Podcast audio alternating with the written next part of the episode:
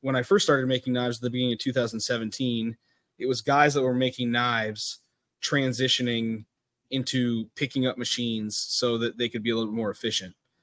These days, it seems like there's a, a few more guys with machinist backgrounds, kind of like me, that are deciding that, you know, they don't want to make money for somebody else. They want to do it for themselves. So, how can I start to integrate this process?